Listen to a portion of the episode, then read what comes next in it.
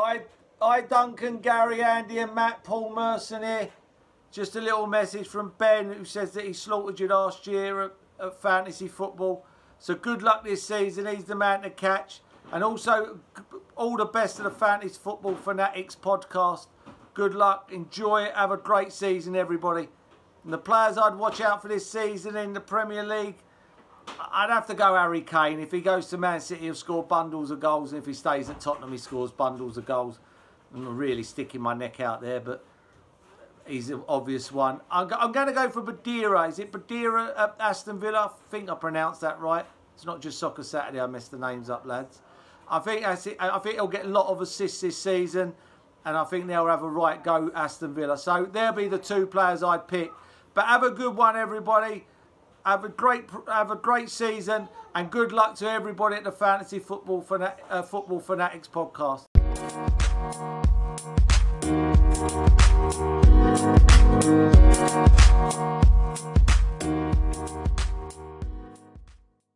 Hi, we are the Fantasy Football Fanatics. My name is Duncan, and this week I'm joined by Matt in Chester and Ben in LA. Welcome, guys, and thanks to Paul Merson. Big, big close friend of you, Ben, I'm guessing? Yeah, best buds. Yeah. Do you want to tell us about that? Yeah, so I got this idea at actually the end of last season where um, there's this there's this service called Cameo where you can essentially request videos from what I would describe as C and D list celebrities.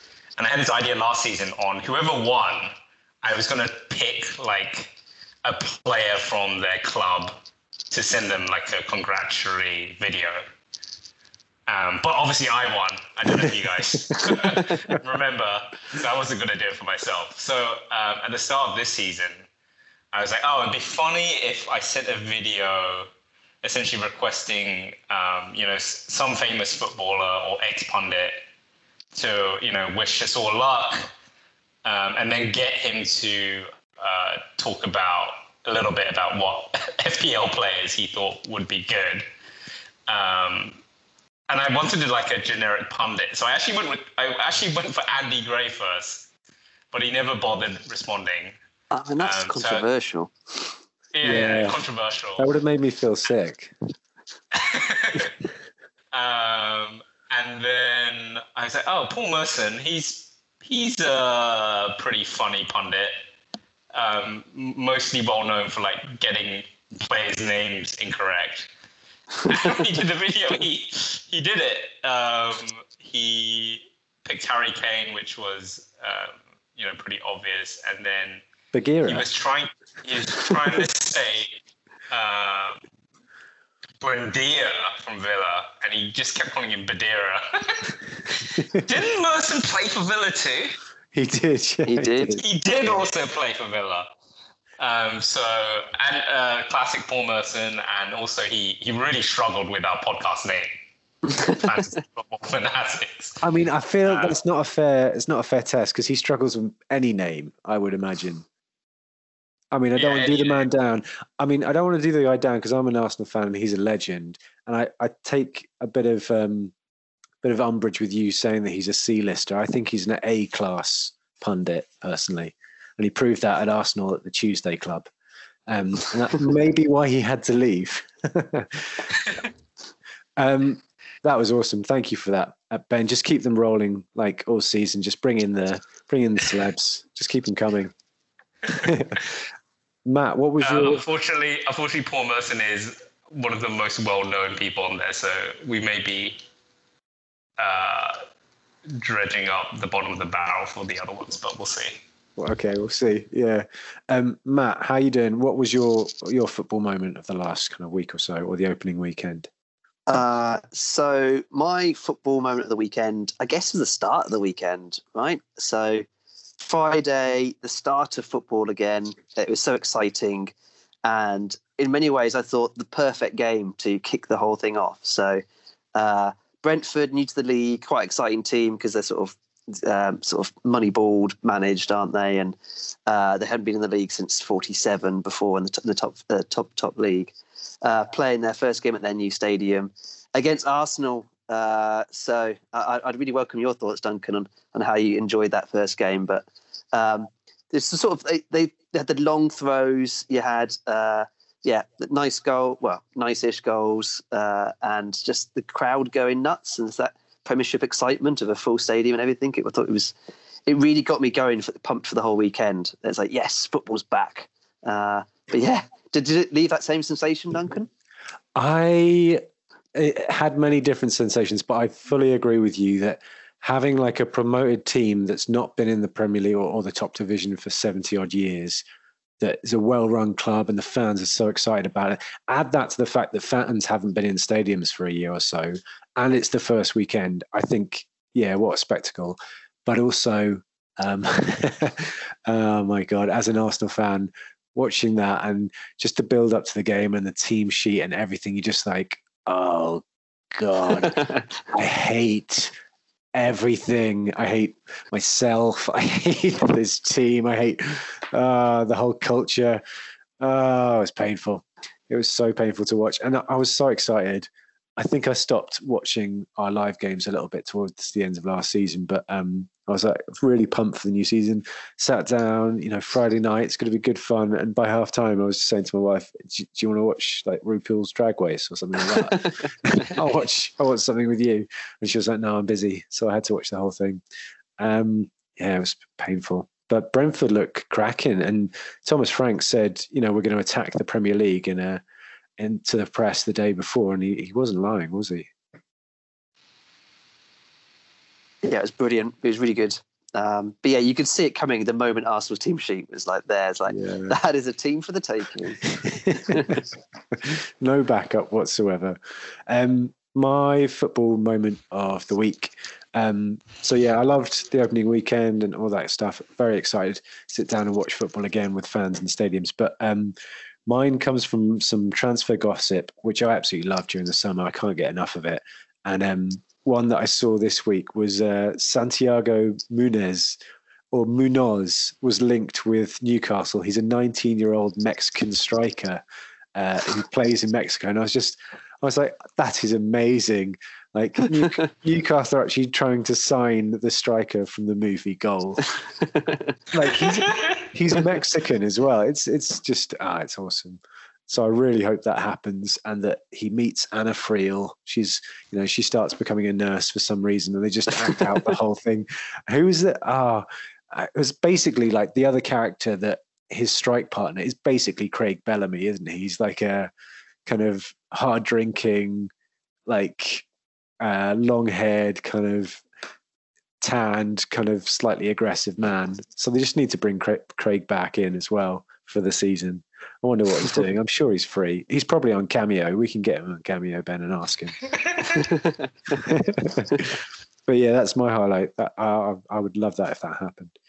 Um, so for for the new listeners to the show, we've been doing this. I think this is our fifth season now.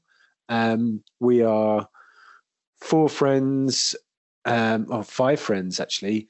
Uh, four of us from school, and then Gary is also a friend of that we've all kind of got to know from playing in our five-a-side team together. Um, all love football, and I think maybe before we go into our teams, we can each give a little bit of an introduction to our FPL selves. So I'm going to start with you, Matt. Yeah, so let's start off by saying that we we were all based in London at one stage. Um, just because when you do the introductions, it's so international. Um, we've all well, you've drifted up to Manchester. I'm coming to Manchester to join you um, shortly. Just looking for a house at the moment, but um, I was the last to leave London and, and come, come up north. But uh, been playing FPL ever since uni. Uh, had a top three thousand finish one year, so that was pretty good. Uh, but since then uh, well, actually, no. I, I, think I've won these these leagues more than more than others, but I'm on a lean spell now. I think it's been three years since I've uh, last won the league. So, yeah, that's me. Nice one. How about you, Ben? Yeah, so I've been playing since I think similar time, 2008. Um, my best ever finish was 7,000. Um, although last season, I think um, I would call my best ever season. I finished 9,000th just because over the years, I think the game has got so much more popular. Um, more competitive, and there's just a lot more information out there right right now. So I think getting into the top 10k today this season would be also like really amazing. Um, back in back over 10 years ago, um, I was I was known as you know probably my style was pioneering some of the um, analytics uh, stuff. So I used to have a spreadsheet to plan out my transfers. I would look at statistics of players, and now all that stuff has been essentially commoditized. So I've lost my edge there.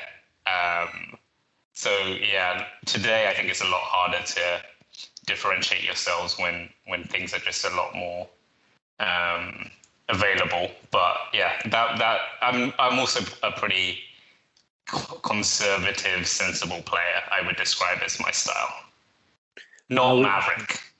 I would agree. I'd say you're both fairly similar in in your kind of uh, dedication to the template. You think that's fair, both of you? Matt, is that fair? Yeah, I'm not one for a maverick pick. I think uh, if you if the idea is to try and win your leagues and get as many points as possible, then the wisdom of the crowd and what everyone else is picking is usually a fairly safe bet. Um, and if it's maverick and it's you, you're the only one who thinks it's a good player, uh, then there may be something that you're missing uh, that everyone else gets. Uh, that's my general rule of thumb on uh, on transfers and stuff.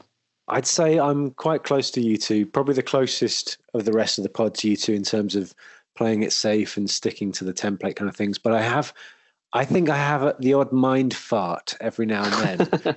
like, and one in 10 maybe work out, but most of them I just, I look at my team straight after the deadline and I just put my head in my hands and think, why did you do that with two minutes to go? You hadn't, that thought hadn't even entered my head, you know, all week. And then two minutes before deadline, I know what I'll do. Um, so there's, I, after a lot of drafts, I did that before the game week one deadline. I couldn't believe it. So yeah, fairly template player, but the odd, odd kind of irrational moment. I also can't keep chips in my pocket. I just, if I have a wild card, I will play it early. If I have a bench boost or whatever, triple captain, I'll play it without a double game week quite often and mess it up. Um, so definitely need to learn a bit of patience. Um, my mm. my hmm. kind of overall ranks, I think I've got two top 10k finishes. One is like six thousand five hundred odd. Um, I think apart from that, it's like 25k, 15k, 26. I'm normally, I'd say nowadays, like a top 50,000 kind of player. That's kind of where I like to be and where I've kind of fairly regularly been over the last kind of few seasons. Started about the same time as you guys and just enjoying it more and more. I think doing the podcast really helps. It's just such a nice kind of sociable thing. So yeah, if you're thinking about getting into it, I really recommend it. Um, should we have a look at our game week one teams? Because we were talking, we were really revealing our drafts in our preseason, but let's see where we went with it. Um, ben, do you want to kick us off? Because I think you're top of the the pod mini league at the moment. What was your score? Uh, I got 96 points uh, which pretty good. Um, it looks like that is a rank of 750,000. So I think a pretty good start to the season. And yeah, like like you mentioned, Duncan, my team is quite template. um, so uh, my goalkeepers are the Brighton combo, Sanchez and Steele. Um, I had Luke Shaw. I started Luke Shaw, Ben White, and Trent. Um, a little bit concerned with Ben White because he took a lot of flack after that game as um, not playing very well. I think people criticizing him for, you know, he's mostly known as a, a centre back in a back three where he can step out, um, and he has these like massive giants next to him uh, with Dunk and Duffy, and people are questioning if he can play the a two, so two man centre back. So uh, we'll see. My other defenders were Amartey and Ayling, who both got six points, but I benched them, unfortunately. Um, my midfield was uh, Salah, who I captained, uh, Bruno, and Jota, so they all got points. Um, I had Barnes and Raphinha, who didn't do anything. And um, I had Ings and Antonio up front, who you know both did both did really well. So uh, pretty happy with that. Um, I noticed I'm the only one of the podders who have Tsimikas. I went with Jota instead. Um, so I'm wondering if that was a mistake, but it's too late now because you know Robertson will be back by game week four or so. So I'm just gonna have to stick with it. Um, but yeah, that's the, the, only the only move that I was a little bit um, suspect compared to everyone else. And then Harrison Barnes, I think, didn't. Um, not Harrison Barnes. What's his name? Harvey Barnes. Harvey Barnes. Um, he didn't play particularly well. I think he only had one shot, um, but he has quite high ownership, forty percent ownership. So it's too soon to be making, I think, any moves. I think for myself personally. Um, so yeah, I'm going to give the same team uh, another run out next week. I think with no changes. Uh, you're you're playing a three five two, so you've got a four point five striker on the bench as well, right? Yeah, Perica, who apparently got transferred to some random league, so he doesn't. he definitely isn't playing now, uh, but it doesn't matter. He's my third bench player, so I wasn't planning on playing him anyway. Okay, and um, I think we talked about this in our preseason pods, but we mentioned it quite quickly. We do a theme for our team names, like a a pun based theme, and this year it's uh, movies. So, what's your team name for your movie pun team name? Uh, Short Flank Redemption. Oh, it's good. It's really good. It's really good. It's it's got Mourinho in there. It's ah, oh, it's, I like it. It's got the flank he plays. so good. so good that you have to explain it as well. nice one. Um, so what are you thinking about for next week? What's your big concern? Um, Ben White, I'm kind of annoyed. I, I think it's basically my third centre back spot. I've got Ben White and Marty Ayling, So I have to figure out who to play because I don't have Tsimikas. I'm a little bit worried that Firmino will take Jota's spot because Jota got substituted after 60 minutes. Um, but I don't think either of these are big enough for me to make a transfer one weekend. So I'm gonna. I think I'm gonna bank, and then the big question to me is captaincy because um, it originally was on Salah, who is playing Burnley at home, but Manu just looked so good against Leeds. I think that had a lot to do with how Leeds set up. They were just very open. Um, but you know, Southampton are also. I think. I think we'll talk about this a bit later on teams to target. Southampton don't look great either after selling most of their good players. So Bruno at Southampton also is quite tempting.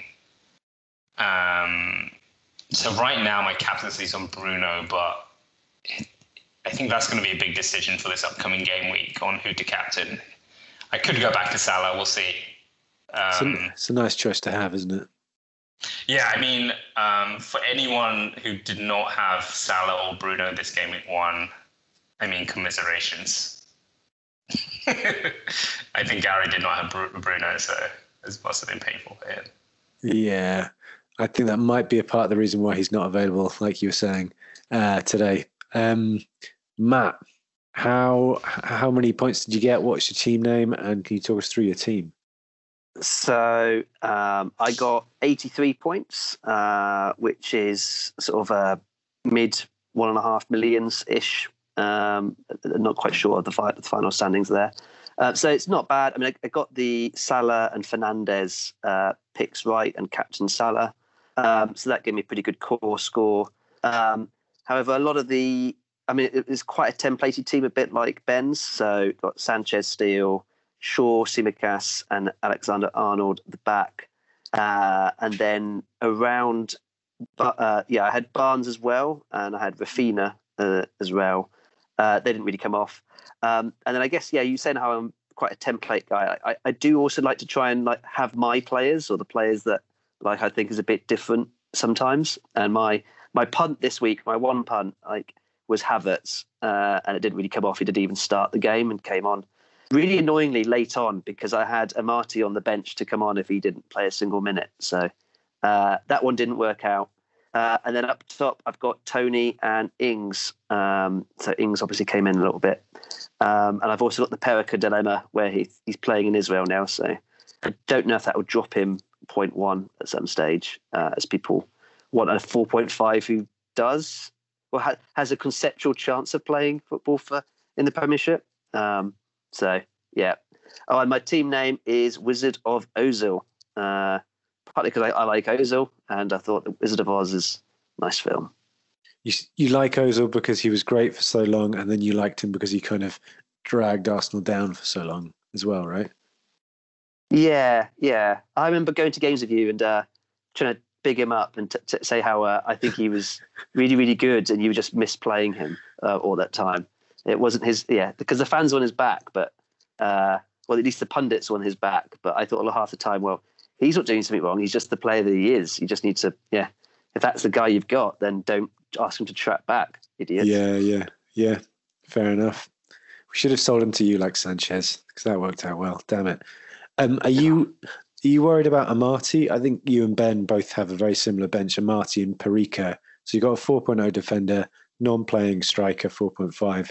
And I think Leicester have just signed uh, Vestergaard, haven't they? So I'm guessing Amartey doesn't play from here on. Yes, I, have definitely picked my team with uh, early wild card as a potential in mind. Or if it's not, if if it went really really well and I my players are playing well, then I might just a few hits here and there just to get it in the right place uh, wouldn't wouldn't be too hard.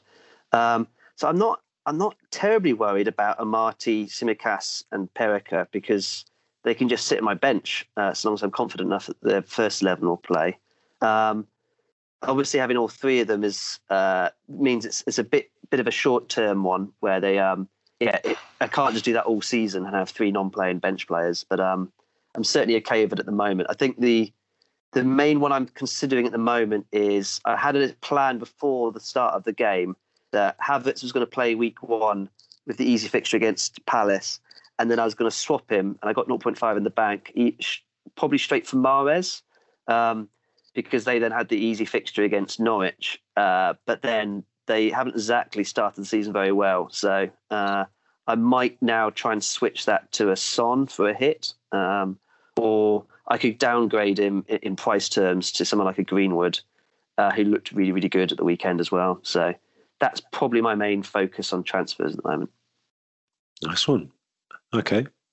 Um, I'm going to bring up my team now.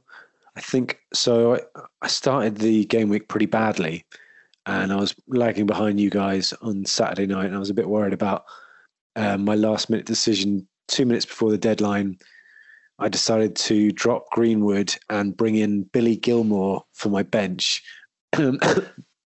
because I thought, wouldn't it be great to have the flexibility of three million pounds in my bank, um, so I can just like maneuver my team to bring in whoever's the hot pick after game week one, game week two, game week three, um, which is probably a little bit too much in the bank, and it might have been good to have those points on the pitch rather than in my bank. Um, so my team at the back, Sanchez and Steele. Um, for Brighton, Tsimikas, Trent, Shaw. And then I've got Coufal in there as well. Um, in my midfield, um, I went with Fernandes and Salah, Captain Salah, all fairly template there. But then my two kind of wildcard picks were El Ghazi at, at Aston Villa, who I've talked up many times, and I've felt like I was quite keen to go with him. You know, three great fixtures. He's going to play in that game week one. He potentially on penalties.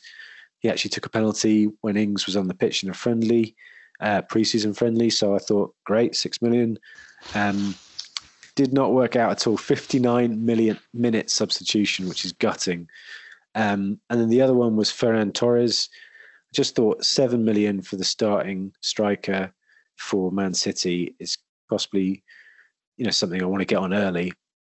And I watched the game. He was fairly invisible. I feel like the service to him wasn't really there, but also maybe he's not up to speed physically, but he just didn't look very sharp, um, not very involved. So I guess I have to keep him for Norwich at home and hope that Pep sticks with him and doesn't bring in Jesus or drop him to the bench for someone else. But um, yeah, it didn't work out for me. Up front, Ings and Antonio, which is just brilliant.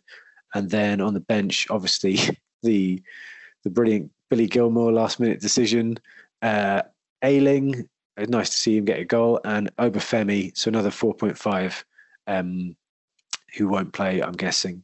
So the 3 million in the bench means I can choose next week whether I go to a 3-4-3 and maybe bring in like a 7.5 million pound striker if any of them I think are good, or I can bring in a 7, 7.5 million pound midfielder and go 3-5-2, or I could just upgrade what I have in my 4-4-2, maybe get rid of El Ghazi for Mahrez or something like that.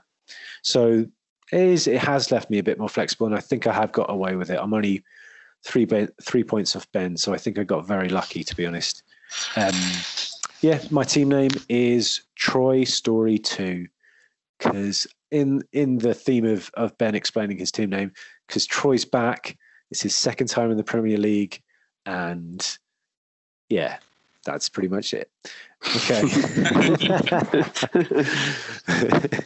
um, so yeah, we did all right, didn't we? Did we did just good. Um, should we have a look at the listeners' league and see how you guys are getting on? Um, ben, over to you. Yeah, so listeners' league. Um, so far, we have 120 entries.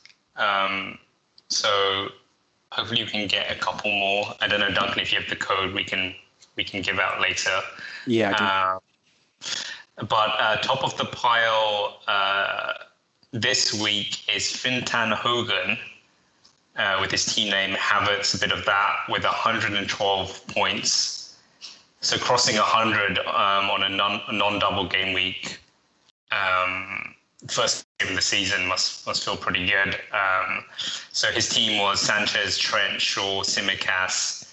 Um, his midfield is, I think, what what took him over was Greenwood with eight, Benrahma with 12 points, Salah captain, uh, Barnes, Fernandes, Ings, Antonio. Uh, so well done, Fintan Hogan. Uh, we have uh, Kit Goodall just behind him with 111 points, um, who is currently second uh, with his team name Edu Brute. Um, some, I think Brute. the Brute, sorry. um, and then a very similar team uh, to Fintan Hogan. Uh, the only difference is uh, he has DCL, who I feel like hasn't been talked about too much, but he, he chipped in with seven points. Um, we have Joachim Gunnar at third with 107 points with Brandon Krebs White. Um, and then joint fifth is. Hold on, hold on, Ben. We've got the mythical uh, with Joachim Gunnar. We've got the mythical bench boost in game week one. He played it. yeah. Um, and a very poor bench boost. Um, Bachmann, Dunk, Veltman, Billy Gilmour uh, joining you, Duncan. Uh, Veltman, I think, had COVID or was in COVID protocol. So bench boost of five points, game week one, maybe not so hot. I think he'll have some regrets there. I think it beats my bench boost from last season of four points. So good on you, Joachim. Um, and then fifth, we have joint fifth, we have Lachlan Anderson and Harry Quinn, who I think had a very strong season last season. So uh, that rounds out the top five. I'll give an honourable shout out to the person currently bottom, uh, Turkey One, with his team name Turkey One. um, his team was Martinez, very popular pick, only two points. Uh, Cresswell, seven points. Shaw Cancelo, uh, not so good. Uh, Jadon Sancho, who just came on with a cameo. Uh, Jota, Maddison, Zaha, Vardy captain. Uh, me, Bamford. Uh, so not, I mean, everyone played, um, but no, no Salah, no Bruno. I think explains a lot. So, um, commiserations to Turkey one.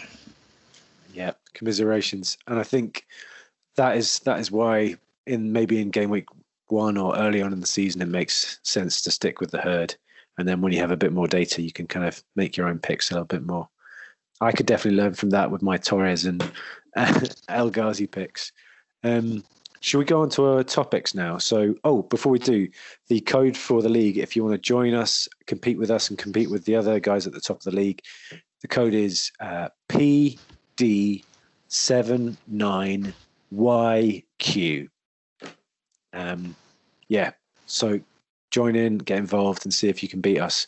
Um, so we've got some topics to talk about. There's lots to talk about. First up is it's the beginning of the season. What is normally quite important is getting your budget players in sorted, cheap ones that kind of fill out the structure of your bench and your team so you can afford something more expensive and you get the price rises and all that jazz. So, should we start with the forwards? Um, Matt, did you see any cheap forwards that caught your eye? Yeah, well, uh, I mean, I think he might have a slight yellow flag on him, but Dennis, uh, for there's ten Watford strikers, and so there's a big question mark about who's the starting ones there. Anyway, Emmanuel Dennis, five million uh, starting Watford striker scores. Uh, he's got, he's got 12 points on, on, on, debut, so that's pretty pretty well very tempting pick. Um, I've got Perico at the moment. If I got 0.5, I get a cost him before price rise. I, I suspect uh, early season some of the good tactics is just to get on players to take advantage of some of the price rises as well, uh, because you can build a bit of team value. And I suspect he's one of those that's going to go up a bit. Yeah, I totally agree. And also the guy who I think might have replaced him or came on late in the game was Cucho. Scored a kind of screamer. Maybe he's his competition or one of the other nine people competing for that starting spot, but 5.0 as well. So basically, whichever one nails down a Watford starting berth is a good third striker or bench striker, isn't it?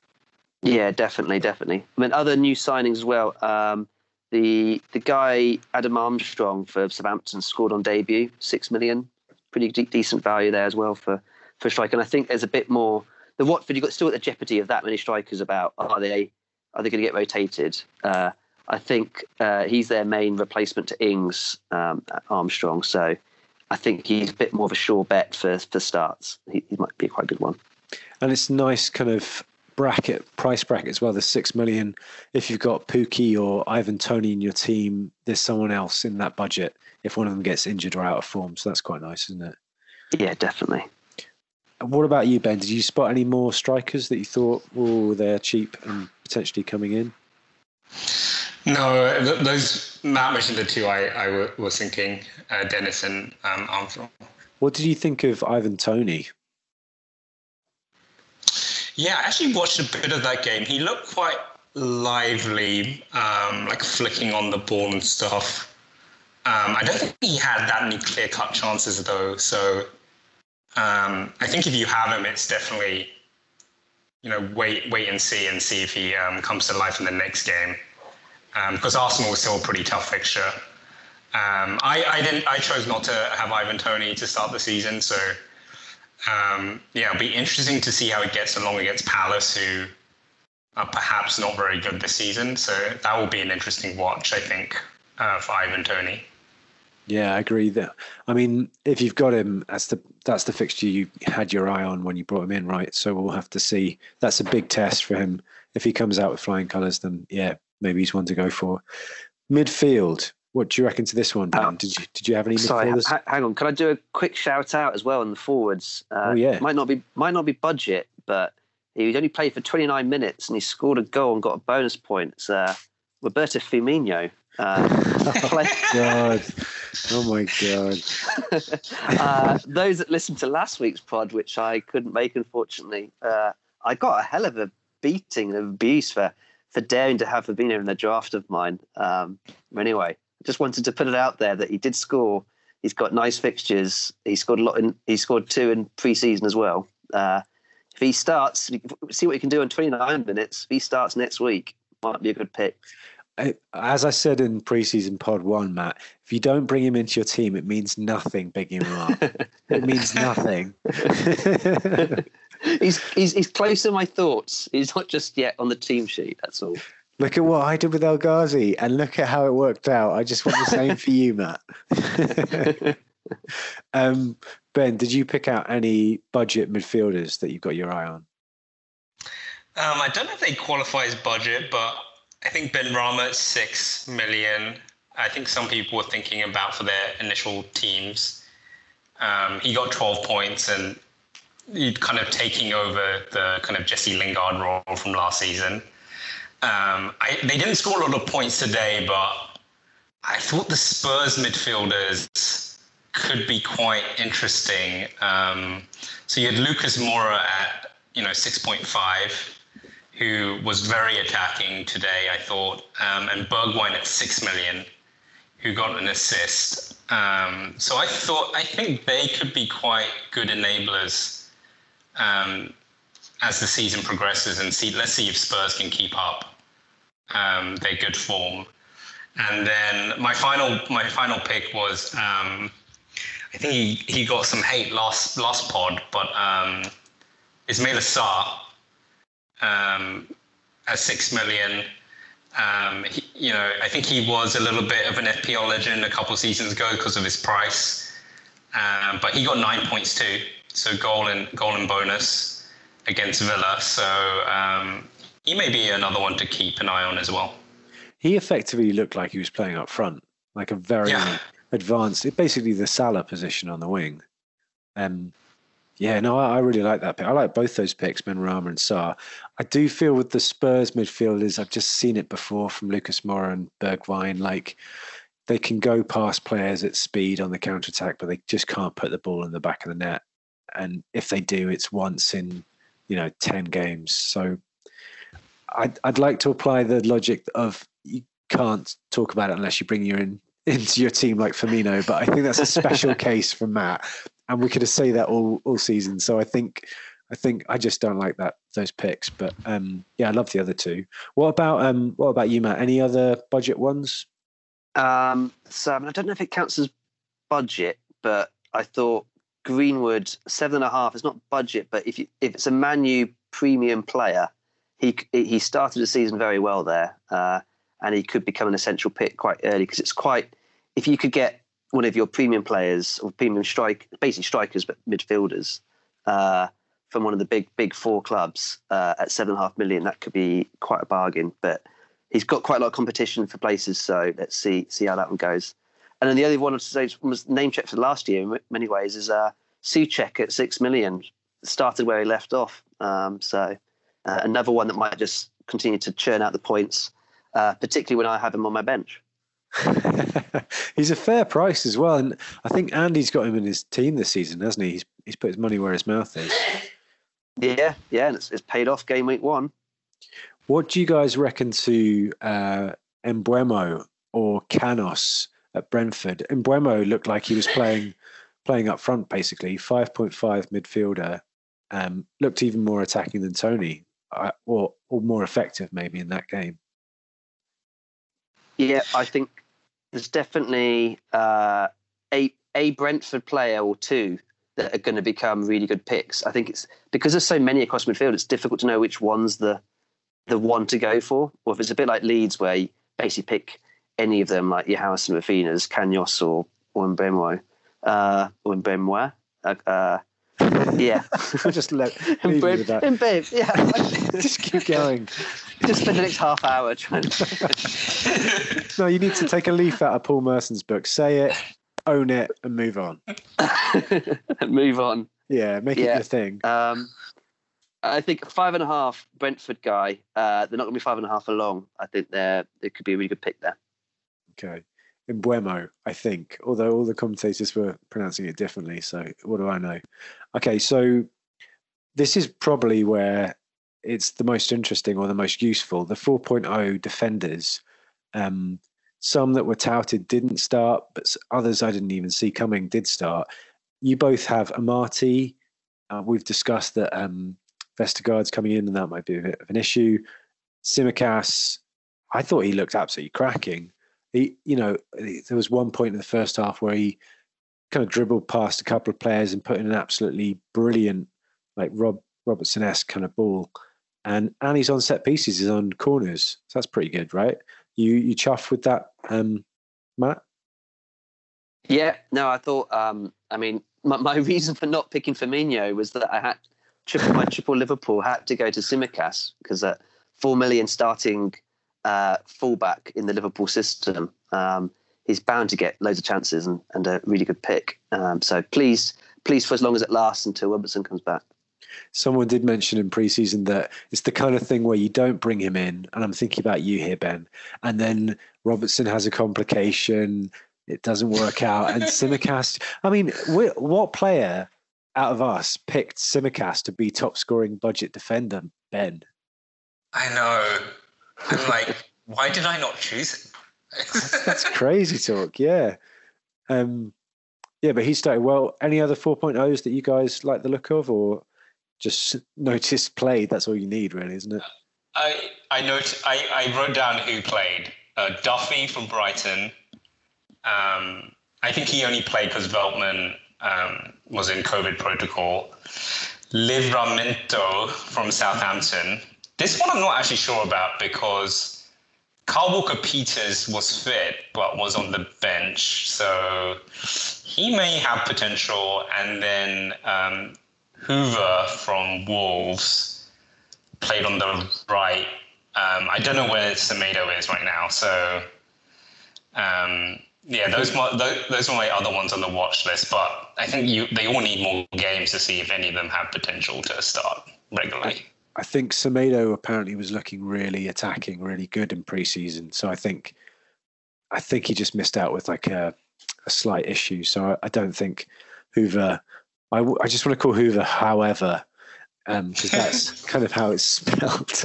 Um, if you're an idiot, yeah, I don't think he's going to stick around. but I, I, think it's so weird that Southampton had Carl Walker Peters, who had a decent season. I thought right back last season. They brought in and replaced him with like a youngster from Chelsea. It seems kind of mad. And there was a lot of talk that Livramento was going to start for Southampton in pre-season as well. So really strange move by them. But I guess we'll kind of come on to that when we talk about teams to target maybe.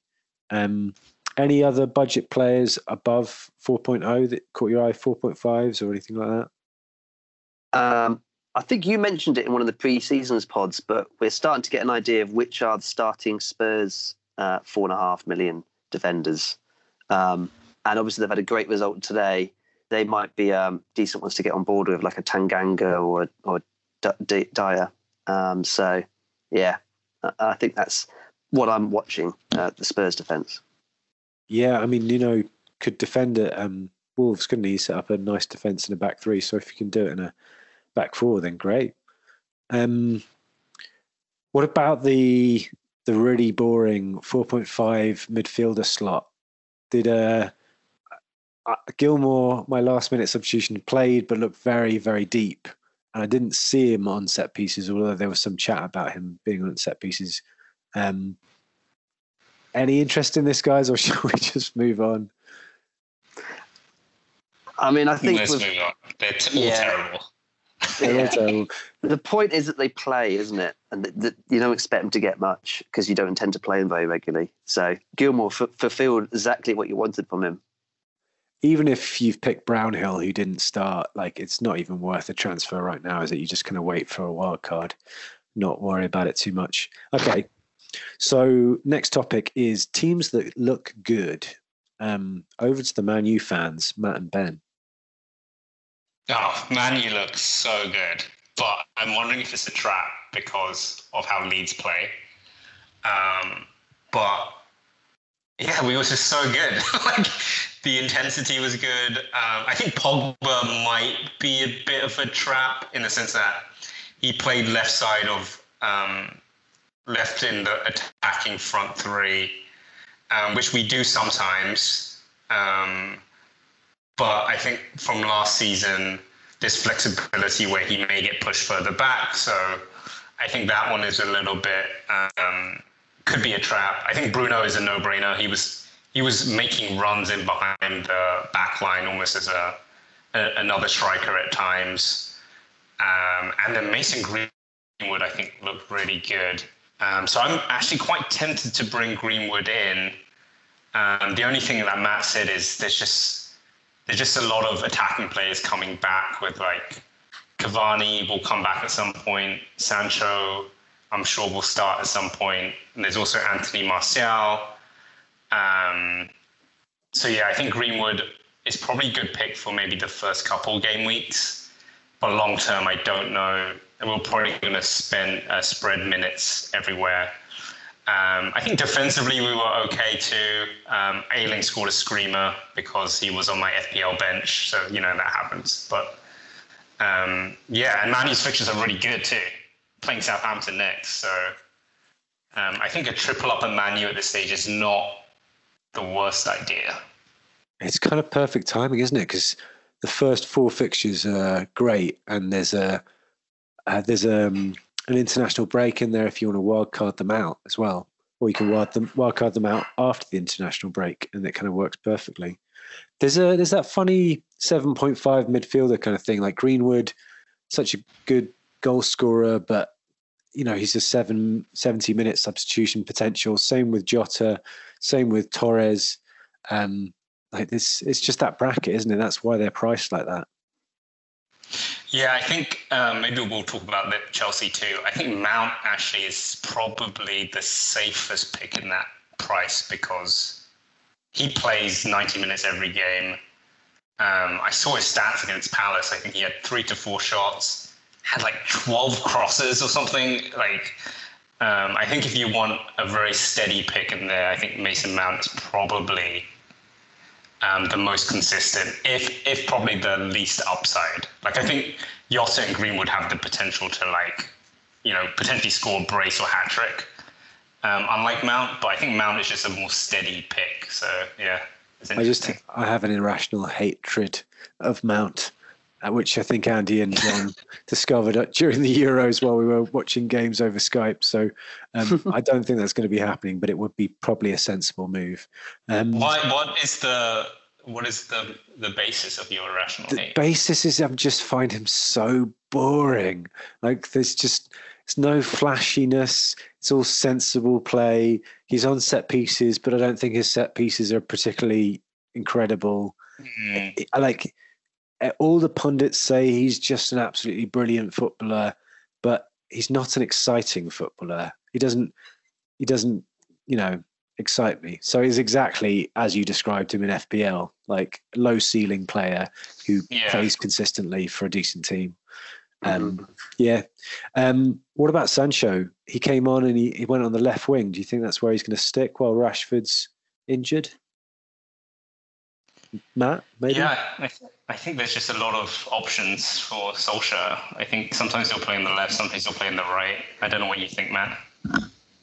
Yeah, I mean, I think he plays right a lot of the time. Um, and Pogba, when you play him on the left hand side, seems to be quite a good position in the Man U team for him because we've resisted putting him in the engine room uh, because he's just not so, well, he's just not a great defender, uh, even if he looks like he could be. So it, give him a nice creative role out there, and that would mean that you wouldn't play Sancho there, you put him on the other flank. So, uh, but yeah, there's just loads of options at Manu, isn't there? So it's difficult to know what Solskjaer will settle on, or if he suddenly might revert to a bit more of a rotation policy this season. Yeah, and I'm guessing Varane was introduced to the fans before the game. I'm guessing he starts. I'm assuming he had some preseason, so maybe he comes straight in for Lindelof. What do you reckon?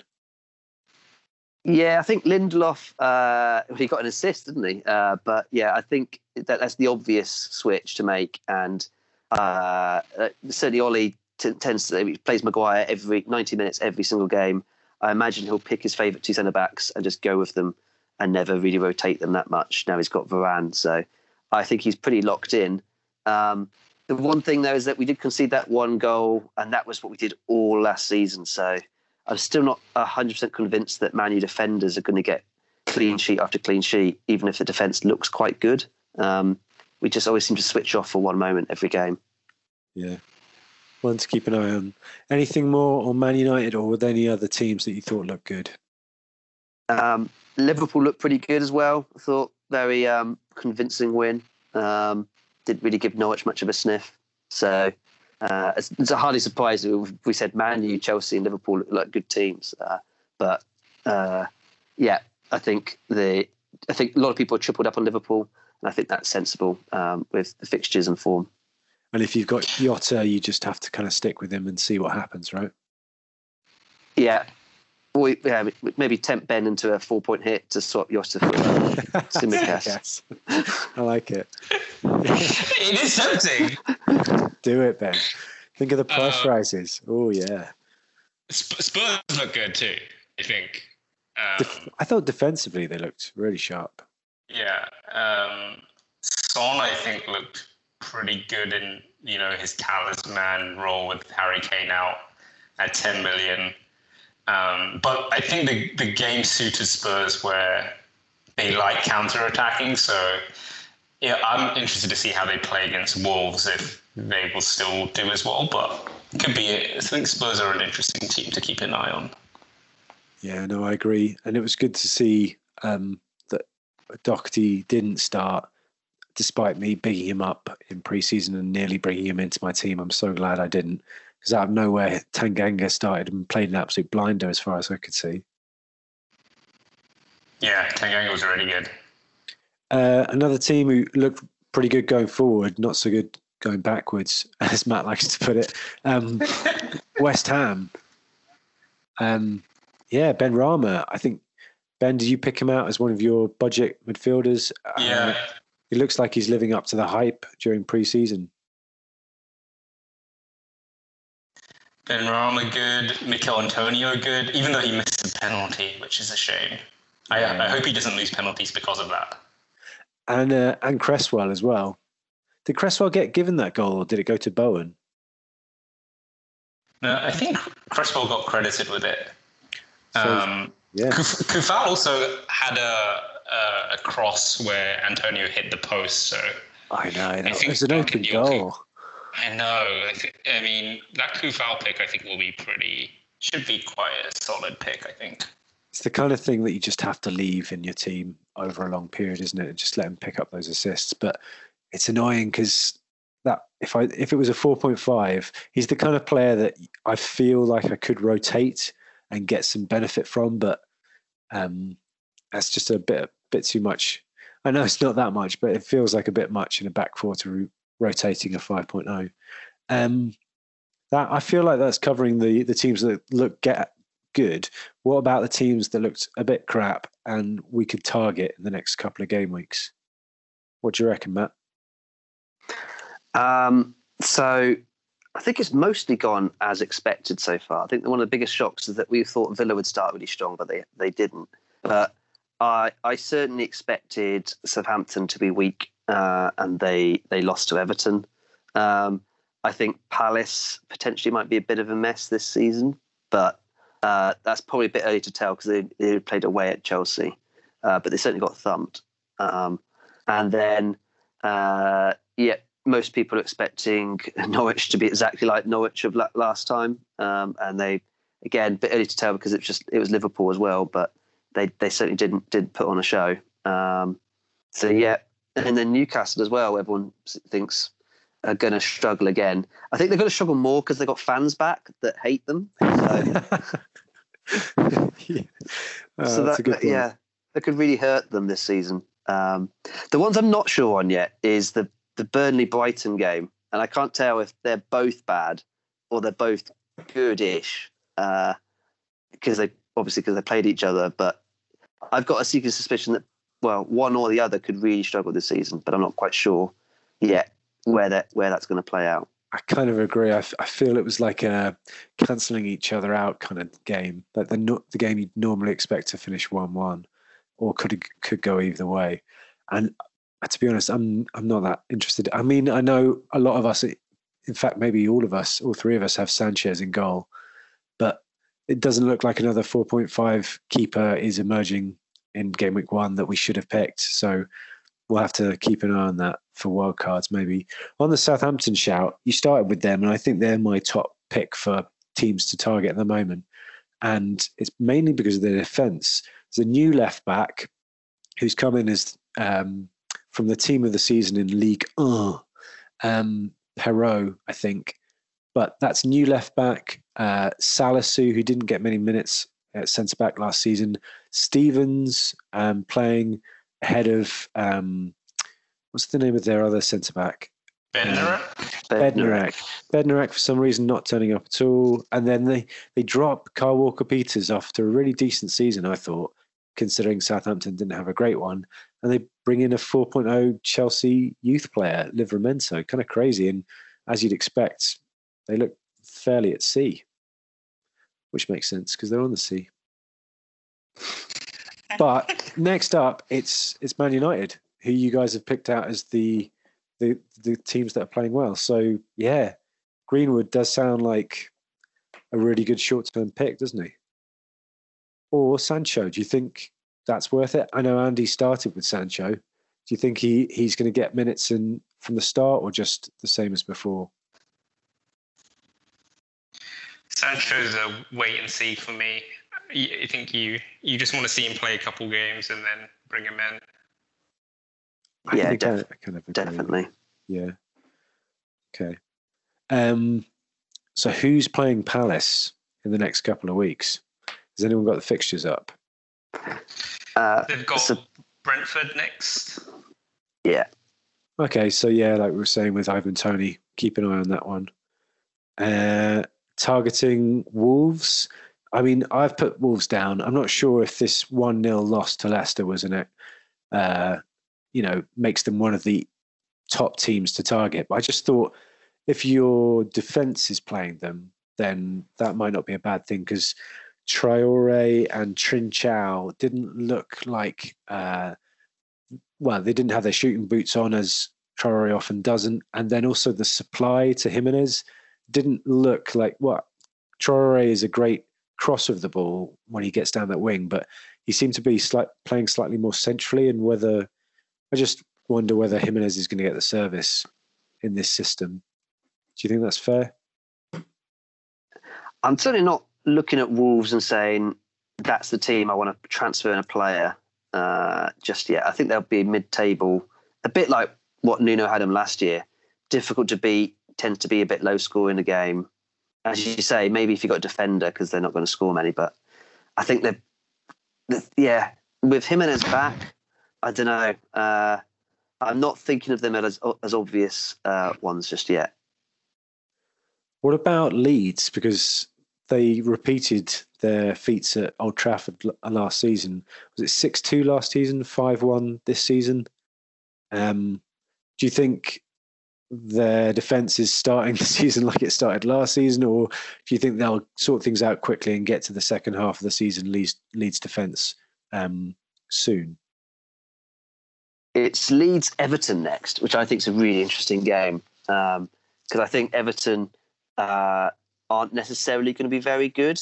Um, I know they they beat Southampton, but that's at home, uh, and even then they maybe uh, laboured to it just a little bit. So uh, that would be a good tester. Leeds Leeds playing at home uh, in front of their fans, uh, and yeah, will will their gun gung ho style against Rafa Benitez boring defensive style, uh, who will come out on top?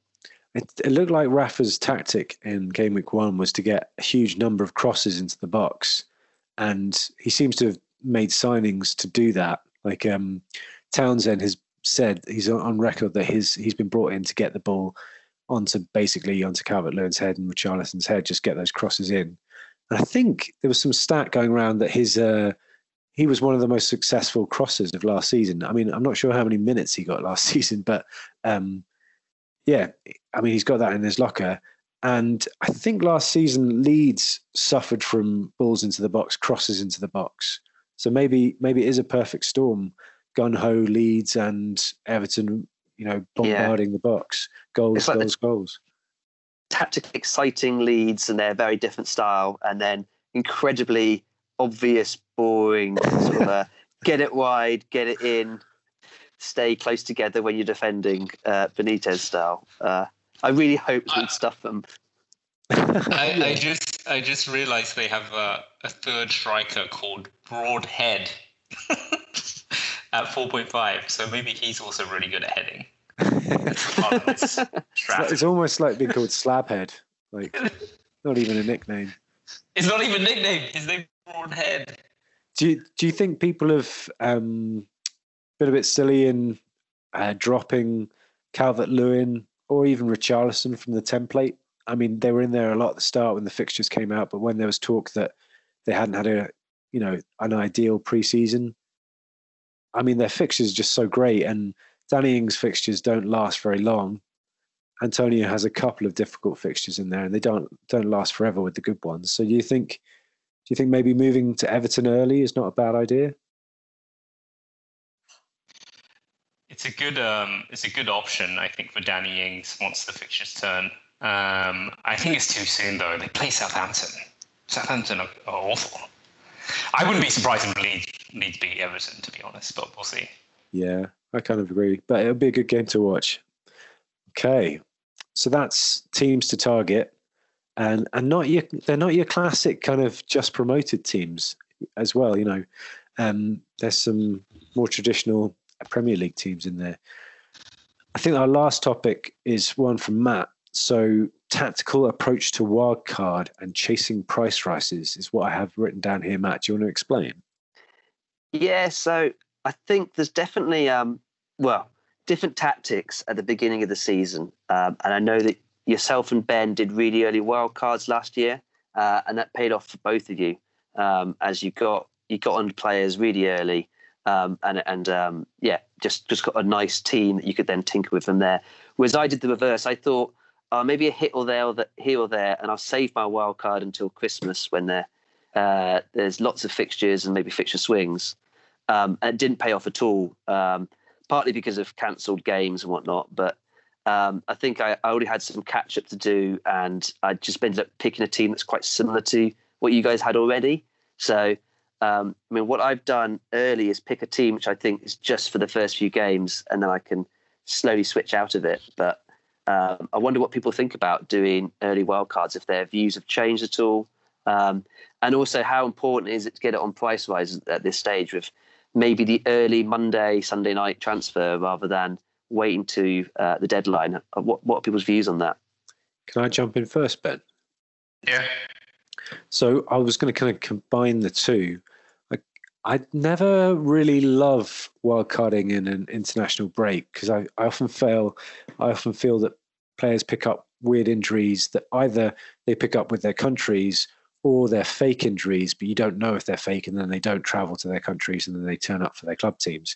So I find it, a, although it's a tradition within FPL to wildcard within an international break, doesn't always uh, entice me that much. But something that is great about it is the fact that you get such a, a long time for those price rises to go up. So at the start of the week, you can hit the wildcard button. You can bring in loads of players who you think are going to go up. You can get their price rises, gain that point one, and then at the end of the week, you transfer them out. You bring in the players you actually want with a little bit more money to play with. Um, so that kind of makes sense. And getting on those, um, while at the start of the season, prices probably fluctuate the most or go up the most. Um, so that kind of makes sense. I think maybe there are two international breaks coming up in the short term. One is if you play it in your wildcard in game week four, um, or going into game week four. It's um, after game week three, and one at game week eight. So if you play it after game week seven, that's an international break as well. I kind of fixture wise prefer the game week eight one just because it's perfectly timed for Chelsea's fixtures to have switched by then with a really, really nice run. So it is, let me bring it up Brentford, Norwich, Newcastle, Burnley. And if you get in there with a player or two in game week seven, maybe you go early, there's Southampton at home as well. So such a nice run of fixtures. And maybe that's the time for Lukaku in your team. And and maybe you move away from some of the teams that were popular earlier in the season. So Man United have quite a tough run of fixtures around then, pretty much starting from them. Everton, Leicester, Liverpool, Tottenham, Man City. So that works out really well if if I can last that long. I don't think I've ever lasted that long with my early wildcard. I think last season was game week two, which is just ridiculous. But normally it's around game three or four, as, as long as I can last. So we'll see. What do you reckon, Ben? Yeah, I'm a I'm a big fan of the early wild card. I think I went game week three last season. Um, but I will say I normally by game week three or four my team clearly needs fixing. Whereas we, we've we've all started the season pretty well. So like, you know, if the template looks still pretty good by game week three, four. I'm hoping that I don't have to do it, but who knows? Um, the only other thing that may prompt me to wildcard is if it becomes really obvious that um, you need to restructure your team. So, for example, my team has like two premiums: Bruno Salah, um, and then Trent. But what happens if the template becomes a merge where like you really need three premiums, whether that's like Lukaku or Son or I don't know even KDB. Kane. Then that that would or Kane, yeah, that would require you to restructure. You. That would require me to majorly restructure my team. Um, so that's another reason for the wild card. I'm also a big fan of building team value early. So I normally take hits, um, wild card, um, and I found that that normally has worked pretty well as a strategy where by the end of season, if I'm at the 105, 106 million team value, I feel like that helps a lot. Um, so yeah, the only reason that I may not do it this time is we've just started the season so well with the template team. But during the course of this pod, I have been tempted already to to go like Jota to Greenwood and then yeah, someone to Tsimikas. But I don't know. That's who knows. You, you say like last season, I think I started on 85 points and I still hit the wild card before the end of game week one. So yeah, don't don't do what I did, Ben. Um, but yeah, it seems silly to wild card when your team has almost scored 100 points game week one. So. Yeah, it's kind of ridiculous. What do you reckon, Matt? Yeah, I mean, I think everything you said is, is right there. Um, I think my team, uh, yeah.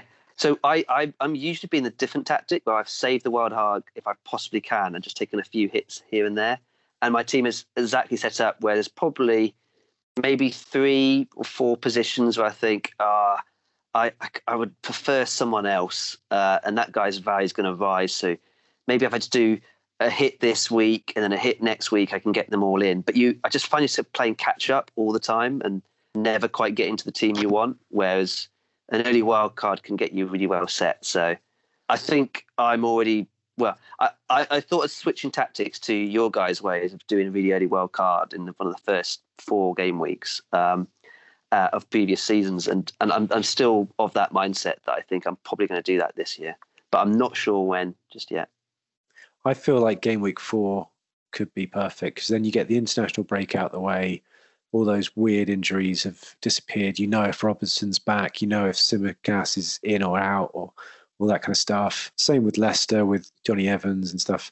I mean, Jonny Evans is in a big pick, but I just feel it's it's just a bit confusing with those kind of weird injuries. So I, I like game week four for that. Yeah, and you've got just enough weeks as well where you've seen all the players, so that yeah, if you do it after game week one, there's not exactly a huge sample size for if those players just happen to score a goal or actually going to be really good in FPL this year. Yeah. Um, whereas, yeah, a few weeks in, you're probably getting the sense already of who the good teams are and who the good players are in those systems. Yeah, it was a couple of seasons ago when Huddersfield in game week one absolutely battered Crystal Palace. And their striker, I can't remember his name, but I was everyone was like, "Oh my god, he's amazing! Let's bring him in. He's so cheap." And I don't think he scored again pretty much for the rest of the season. So something to be wary of with Emmanuel Dennis and and Cucho. Um, I think that kind of wraps it up for this week. Um, anything else from you guys, or should we sign off? That's no, it for me.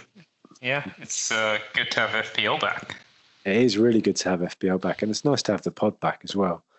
Um, if you don't already, give us a follow at FPL FF Fanatics, and if you like the show, please rate and review us wherever you listen to us. Um, we'd really appreciate it. Um, just leaves me to say thank you for your insight, Ben. Uh, no, you're welcome. And uh, I have a message to Gary. It's time to get some hits to get Bruno in, I think, for you. That's a lot of hits. Uh, he spread that cash, I think. And thank you for your insight, Matt. Yeah, thanks all. Um, yeah, uh, same message to Gary. Really, uh, the, the Maverick man's gone about Bruno, and that that's that sucks. nice one. All right, speak to you soon.